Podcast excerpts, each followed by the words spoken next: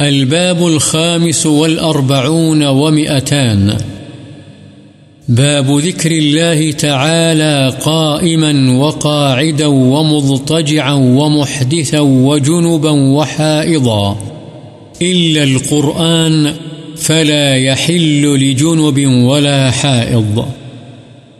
قال الشيخ الألباني رحمه الله، هذا الاستثناء ليس فيه حديث يصح. ولذلك لم يذكر المصنف فيه شيئا، بل حديث عائشة الآتي وغيره يخالفه، فتأمل.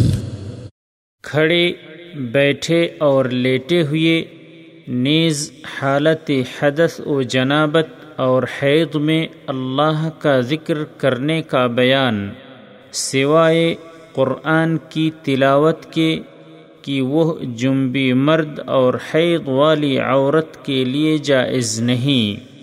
ان في خلق السماوات والارض واختلاف الليل والنهار لآيات لأولي الألباب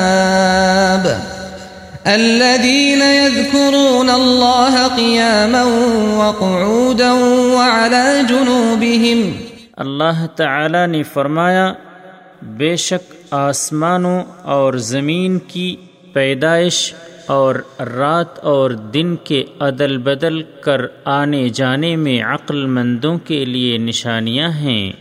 وہ جو کھڑے، بیٹھے اور اپنے پہلوؤں پر یعنی سوتے ہوئے اللہ کو یاد کرتے ہیں۔ وعن عائشة رضي الله عنها قالت كان رسول الله صلى الله عليه وسلم يذكر الله تعالى على كل أحيانه.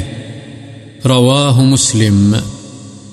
حضرت عائشہ رضی اللہ عنہا بیان فرماتی ہیں کہ رسول اللہ صلی اللہ علیہ وسلم اپنے تمام اوقات میں اللہ کا ذکر فرمایا کرتے تھے.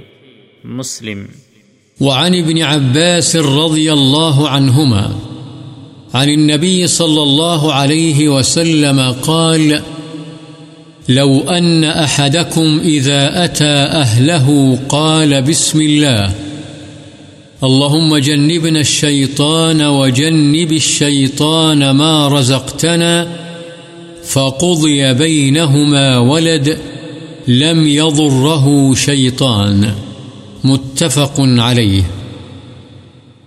حضرت ابن عباس رضی اللہ عنہما سے روایت ہے رسول اللہ صلی اللہ علیہ وسلم نے فرمایا، اگر تمہارا ایک آدمی اپنی بیوی کے پاس ہم بستری کے لیے جائے تو یہ دعا پڑھے۔